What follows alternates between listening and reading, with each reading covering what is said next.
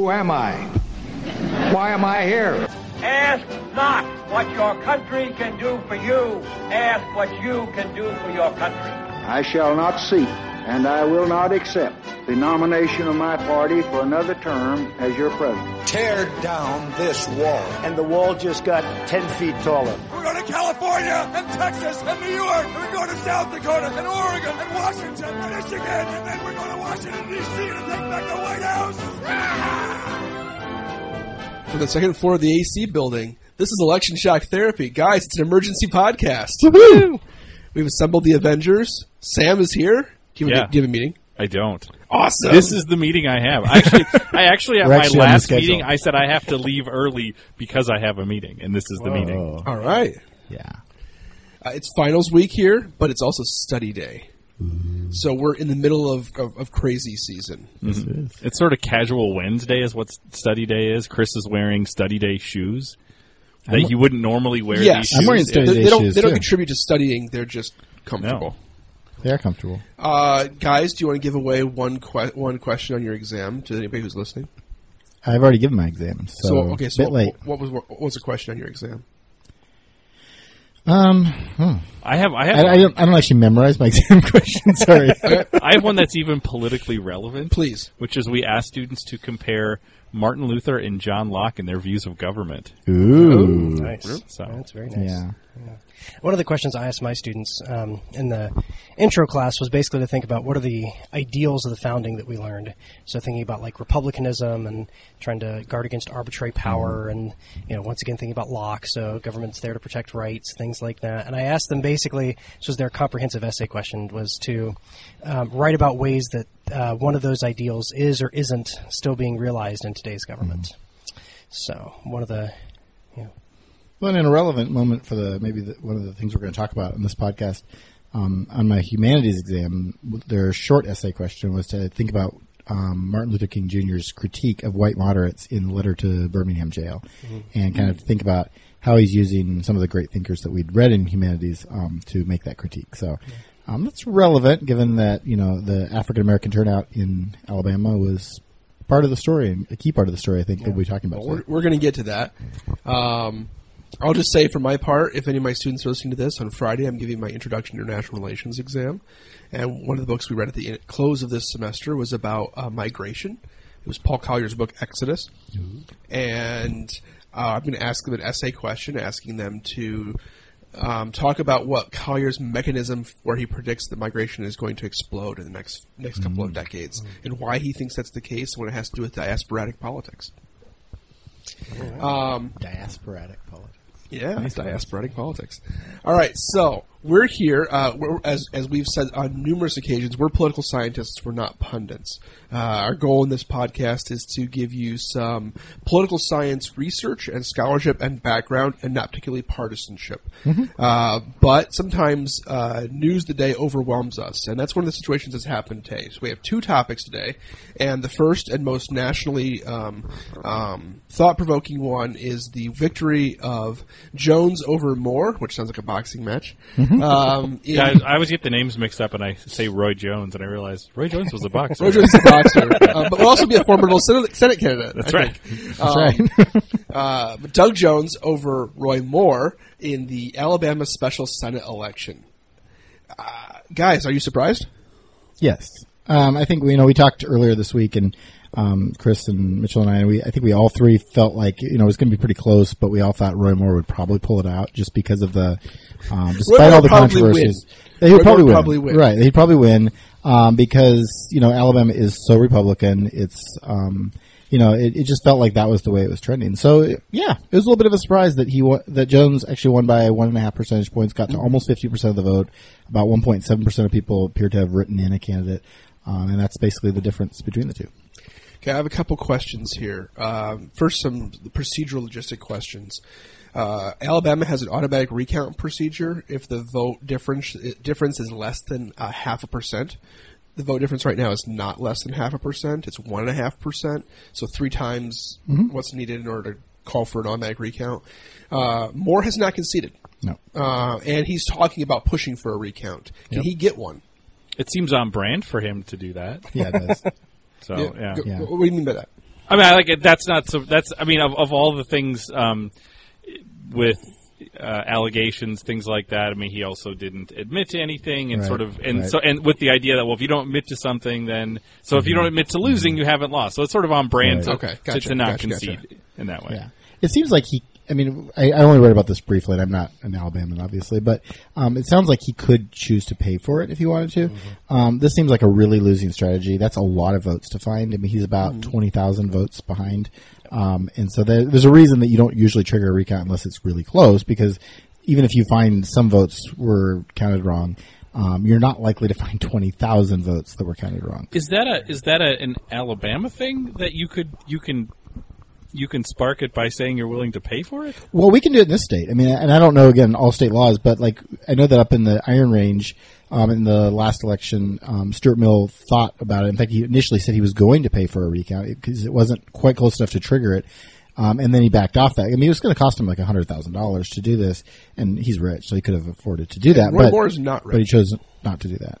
Roy Moore's not rich. So, I mean, he'd have to use campaign funds, which maybe he has on hand. I don't know, but yeah, it just seems like a foolish call. And frankly, the Republican Party has already said this is done. I mean, Trump, you know, has tweeted his congratulations to Doug Jones and so forth. So it's over. It's just Moore hasn't admitted it yet. Well, that leads me to another facet of this story.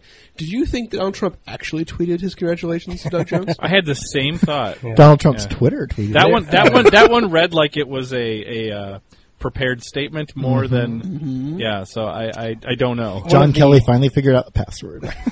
one of my uh, uh, former colleagues at IU when I was a graduate student who runs a fairly popular um, uh, humor humor blog and uh, other social media things called Gin and Tacos. So if you want some humorous I'm things, you can, look, you can look up Gin and Tacos. It's uh, Ed Burmila, my former um, IU colleague. Anyway, he, uh, he one, one of his his reaction to the Trump tweet Trump tweet was Which was a treat. Was a treat. Yeah, it was a treat. It was a treat of a Was that tweet. was that basically this is this this looks like uh, the, the F student in your class suddenly turning in an A paper. yeah. All of a sudden, this is not the words, and the grammar, modulated. and the punctuation the president usually uses in his tweets. And and and if if history tells us anything by Thursday, we'll get a tweet that goes against that tweet, Right. right? I mean, like that, yeah. So we had a, we had a methodology during the campaign, which is that some of some of Trump's tweets during the campaign would show up on an Android phone and some would show up on a on an iPhone. Yeah. And I can't remember which one was which now, but apparently, but the, the, the conventional wisdom was that Trump himself, using his own thumbs, was tweeting from the iPhone. I think it was the, It was the other way around, Oh, I thought. No, no, I think that's right. It's the anyway, Okay. And and his campaign or campaign staff Yeah. or workers were tweeting from the other phone, Right. whichever one that was. Right. Uh, that's all of his tweets nowadays come from an iPhone, so it's not real clear exactly which uh, um, which ones are authored by him and which ones aren't. But it's it would be interesting to know as a fly on the wall Yeah. who has access to the president's Twitter account. What does it mean to have access? Yeah. Right. right. How much access do you have? Right. Right. But so coming back to Alabama, I think Yes, one of the one of the takeaways, as I alluded to in talking about the essay question, is that it sounds like African American voter turnout was really high, um, which is impressive in Alabama, um, especially given that the Democratic Party, obviously, as an institution, is kind of weak there, and so that it sounds like they did a, you know, they were really able to connect with um, local community leaders to to get the turnout up. Um, they brought in some, you know, su- superstar African American politicians from elsewhere, like Cory Booker, um, to help inspire them, and Charles Barack Barkley. Obama recorded robocalls. Barack Obama recorded calls, um, and Doug Jones had a lot, even though he's obviously a white candidate, um, had a lot of legitimacy with that community because he had been involved in prosecuting um, KKK guys who had committed abuses against the community. So, you know, he really did have a lot of. Um, you know, they, they really they viewed him well, and they turned out in large numbers for him. And I think that when you look at the numbers, that's one of the big differences here. Um, is that that you know that came out, and then of course, obviously, turnout in special elections is always lower anyway. It's it was higher than expected, I think, but still way lower than you would expect in a normal midterm, and way lower than you'd expect in a presidential election, which is what Doug Jones will be facing when he runs for re-election in 2020 if he does. So, I want to contextualize a couple of numbers here, um, 97% of African American voters, according to exit polls, uh, voted for Doug Jones. Sounds about Um, right. And that number not, not not only was the proportion of African American vote high for Doug Jones, incredibly high, as high as as voted for Barack Obama in 2008, Right. But also the expected number of African American voters was up over expectations. Andy's right. Mm-hmm. The mm-hmm. overall number of voters was down. Right. And because this is a special election, the overall number of African African American voters was also down, but up relative to expectations. Mm-hmm. Down relative to expectations were rural, rural white Alabamian voters. Alabamian, Alabaman. Alabama. Bamian, actually, I think is Alabamian? right. Okay. yeah. Um, Sam's the only one of us who's ever actually lived in Alabama. That's so we true. should go with his. But I'm not Your, basing your, my your, your, off nat- that, your so- native lands. That's right. So, as a consequence, we had a more African American vote than was expected. Mm-hmm. And that mm-hmm. certainly helped, especially mm-hmm. when Doug Jones was capturing 97% of it. But this also illustrates how starkly divided this race was. th- This this contest was based on race. Right. Doug Jones only got 30% of white Alabamian voters Yep. And those that thirty percent skewed towards the more suburban, uh, more educated uh, voters from places like Birmingham, um, and uh, he got a tiny proportion of rural Alabamian voters. Yep. One of the things to note too, and this is one of the interesting things as well, is the way this broke um, by gender as well. Yes. Um, And this, I think, accents actually the role that actually race is, is the key pivot here. So one of the, so obviously the main story going into this race was uh, the accusations, the I should say fairly credible accusations against Roy Moore um, that he engaged that he uh, uh, engaged in uh, sexual harassment or assault uh, against young against young girls. Um, but essentially, even with that, um, looking at uh, some of the exit poll data, only only forty percent of white college educated women in Alabama uh, voted for Jones. So even even amongst uh, you know the demographic that you would probably expect to be uh, you know among among white voters that you would expect to be Right. most sympathetic to Jones, even there, uh, Roy Moore had an, had a majority had a majority.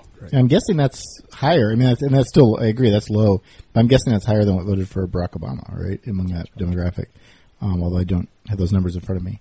Um, yeah, so it's, it is interesting, like how close this was. Even Jones obviously won, and it's a surprise, but it's still, like you said, pretty close, and it does seem to be about one party turned out better. Um, Right. And, and, and that, you know, that makes sense with the enthusiasm gap that maybe rural Alabama, Alabamians, um, were not, um, enthused about Roy Moore. They had these, you know, concerns, but they couldn't bring themselves to vote for Doug Jones, so some of them just didn't bother and had better things to do yesterday. Um, which is the kind of thing we see when you're not enthused about your party. So it's it's pretty clear to me why voters one one, one incredible narrative for why voters aren't enthused about um, Roy Moore. Uh, Yeah. These these no one finds these scandals appealing.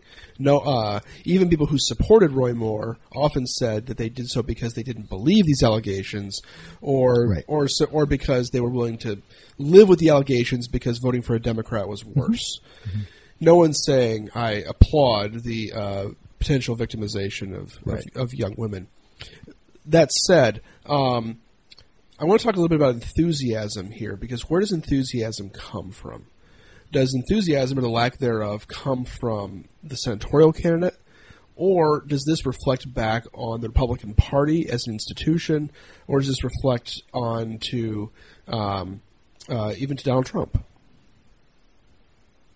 Uh, the answer to that is it's probably hard to say to some degree. Um, uh, as far as as far as who as far as what what drives enthusiasm, it often has in some in some ways enthusiasm has to do uh, often with voting against someone. And so, in many ways, perhaps the driver here is this is a harbinger of 2018. This is sort of a pre midterm election. And as is usually the case with midterm elections, people tend to vote against the party that currently holds uh, power, particularly the White House. So Sure.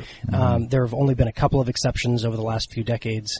Um, but basically, whichever president is in office, they start they, they lose seats during the midterm um, in Congress. And so, in many ways, uh, you know, uh, while while we were all saying we expected Roy Moore um, to win just because of Alabama being very ruby red, um, in in other ways, if you just if you think in terms of political science trends um, that have been noted um, in, in in the literature, this is really not incredibly surprising in that sense. Um, just that the just Right. the party in power would actually lose seats.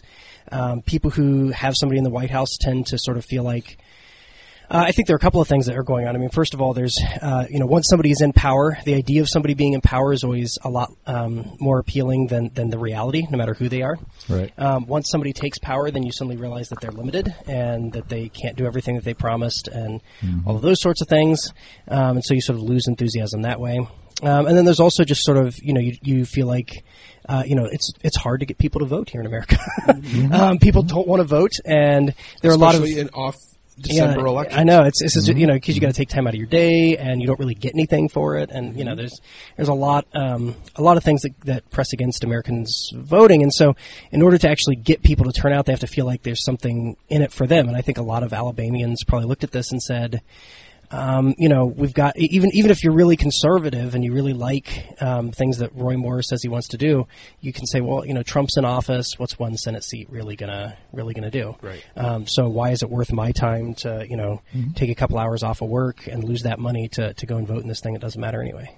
And especially when you're concerned that he might be an embarrassment to the state. Right, too. exactly. And there's that. I mean, like you're less you're less confident about it than if you were going out to vote for Richard Shelby, you know, Alabama's senior senator, right? and Which, possibly you're less scared of Doug Jones because if you're if Right. Mitch is right you true. vote against someone, Yeah. uh, Jones is he's a Democrat, um, but for many Alabamians, given some of the ways he portrayed himself, he really undersold the democratic nature of him of his Yeah. of his Yeah, candidacy, absolutely. and uh, really tried to show himself as a true native son of Alabama, and that Right. he seemed less less objectionable. Right, and you get in three years. I mean, in three years, you get a chance to do this again. If you if Jones shows himself to be truly an independent Democrat who's representing Alabama well, then you want to keep him fine.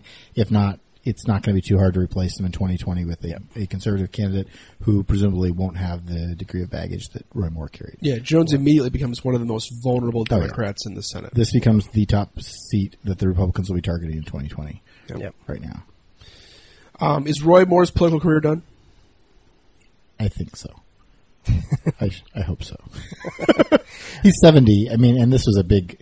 I mean, you gotta you gotta win a Senate seat in Alabama. Like again, the Democrats hadn't won since 1992. Uh, with a guy named Richard Shelby won re-election. He was a Democrat at the time, became a Republican later. become a Republican. Um, and you know, so you you can't lose this election.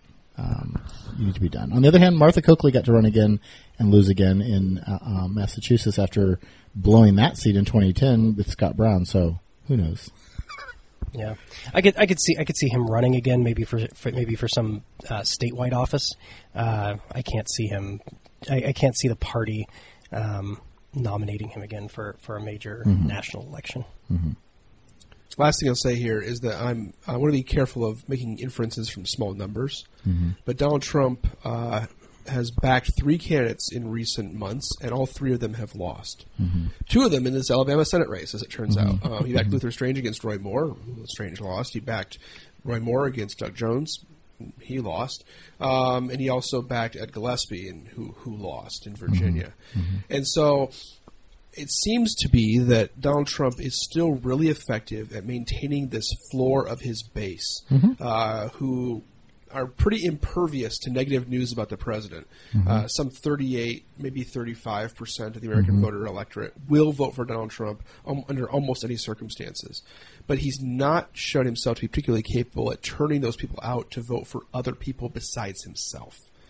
And I think that's something we should keep in mind as we move through 2018, but even, even into 2020, uh, presuming Donald Trump runs for reelection. Mm-hmm. I think this is the time uh, we should. I think this is the dynamic we should be paying attention to. Um, don't want to forget, closer to home, we have uh, apparently um, a new senator here in Minnesota. Uh, Andy, you want to fill us in on what's been happening up here in the, in the Great White North? Yeah, so of course, um, Senator Al Franken announced his pending resignation. He hasn't actually resigned yet. Uh, last Thursday, as a result of all the allegations against him, uh, also of sexual abuse and harassment and so forth. And um, so he's resigning sometime in the next few weeks, presumably. And so Governor Dayton gets to appoint his replacement. He announced that this Dayton is morning. Democrat, Um. Dayton is a Democrat, as is Al Franken. And so Dayton announced this morning that he will um, plan to appoint his lieutenant governor, Tina Smith um, which is interesting in a couple ways. Um, one is that Tina Smith's never won um, office on her own. She did win, of course, as lieutenant governor with Dayton as his running mate. Um, those offices are paired in Minnesota, as in most places. Um, and she's been a really good governing partner for him. And Dayton is old; he's in bad health. Um, and so this is going to be interesting for our own state governance here in his last year in office um, to lose her her assistants, quite frankly, in St. Paul. Um, it also is interesting because our state senate is very evenly split. The Republicans have a one seat majority, um, and technically the Senate president should be in line to become the lieutenant governor, which means we'd have a Republican lieutenant governor. Um, there's some talk about trying to work around that, so that's interesting. It's also interesting because Smith um, she hasn't won on her own, and so you know to do to appoint her, Dayton passed over a couple people who had, um, namely Attorney General Lori Swanson, who's won three times um, statewide for that office, and Rebecca Otto, who's won the state auditor position three times statewide. Um, both of whom would have had a sort of more automatic connection with the statewide electorate um, than Smith. But he's very loyal to Smith. He really feels like she's done a good job for his administration. And that seems to be what's driving this. And Smith will serve until a special election can be held next fall. Right. Correct? So we'll have both of our Senate seats on the ballot next fall because Amy Klobuchar's seat is up for her normal election, and then Smith will be up for the remaining two years of Franken's term um, in the fall. So we're going to have a state senate election three times in the next uh, in the next uh, th- two two and a half years. Right. here in Minnesota. we have. Yep. So, Yep. or, or, or at least three, three new senators. So we'll have uh, Tina Smith now. We'll have an election in the fall. We'll have an Yep. election two years after that. Yep. Um, with potential for for turnover in each at each point. Right.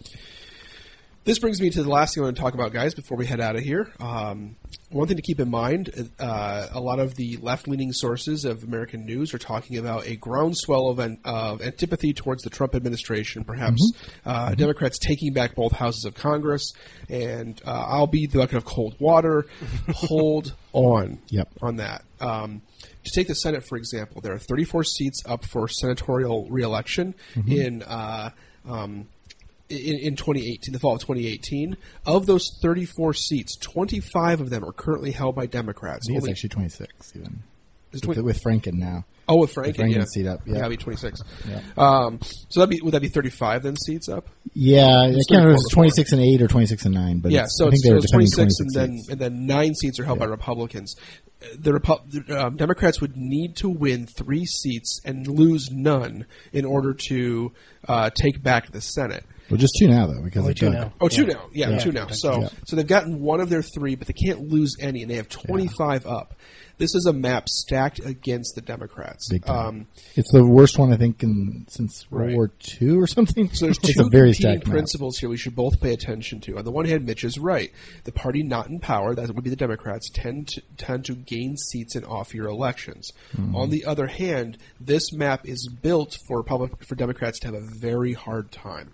And that's and that's not any particular uh, point of engineering. It's just that's Mm-hmm. the way the numbers worked out this time. And so uh, it's it's still a long shot, I think, for Democrats to retake the Senate. Very long. I think it's even longer, perhaps, for them to retake the House, yeah.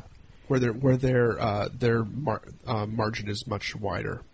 You think it's longer for them to take the house, or the you think it's? I, I, I well, that's that's my initial supposition. Do you what do you, what do you think? I think the house is easier to take, just because Okay. um, because all 435 seats are up, right? I mean, you're you're competing everywhere, and so if, if the generic the generic generic ballot right now is putting the Democrats ahead by like nine or ten points, which will probably tighten some between now and next year. But but if that, there were that kind of gap, I think they have a decent chance of taking the House, even with the gerrymandered seats. Um, I could imagine a number of them swinging. I mean, I still think I still think the Republicans are probably more likely to hold it, but Yeah. but I think that they have a better chance. I just think the Senate is such a hard lift, even with the the victory in the Jones seat. Um, you got to pick up two, and that assumes the Republicans don't flip any seats. And there are a number of seats the Republicans are targeting that are, re- I mean, you know, like trying to win a re-election with Heitkamp in North Dakota or Manchin in West Virginia. Those are tough seats. I mean, those are really, really red states now, and those are senators who've done a good job for their states. They're relatively conservative Democrats, But, but there were Democrats in, In Republican states. I mean, that's a that's a hard one. So I don't know. I just I think the Senate's gonna be really hard. But I, right now, if I had to guess, I'd say Republicans probably hold on to a reduced majority in the House and keep the Senate roughly where it is. But that's a really early, way too early guess. So and we will have as uh, we're we're not ending this podcast anytime soon. Although this episode needs to end now, uh, we will have some elect. We'll, look at the Senate elections in 2018 coming up over the course of the next over the spring and, and even into the fall. We'll talk about some of these seats that are toss ups, some of these seats that are not safe seats. But as of right now, um, If you're a Republican and you're uh, you're regretting Democrats taking a, a Senate seat in Alabama, um, this was an artifact of an incredibly unpopular and controversial candidate, um, and pl- uh, combined with uh, tides running against uh, the party in power. If you're a Democrat, don't get too high on on this victory. Uh, There's a long way to go to retaking uh, the U.S. Senate. Yeah, and it's and don't I think people want to read a lot and oh, what does this tell us about the national trends? Almost nothing.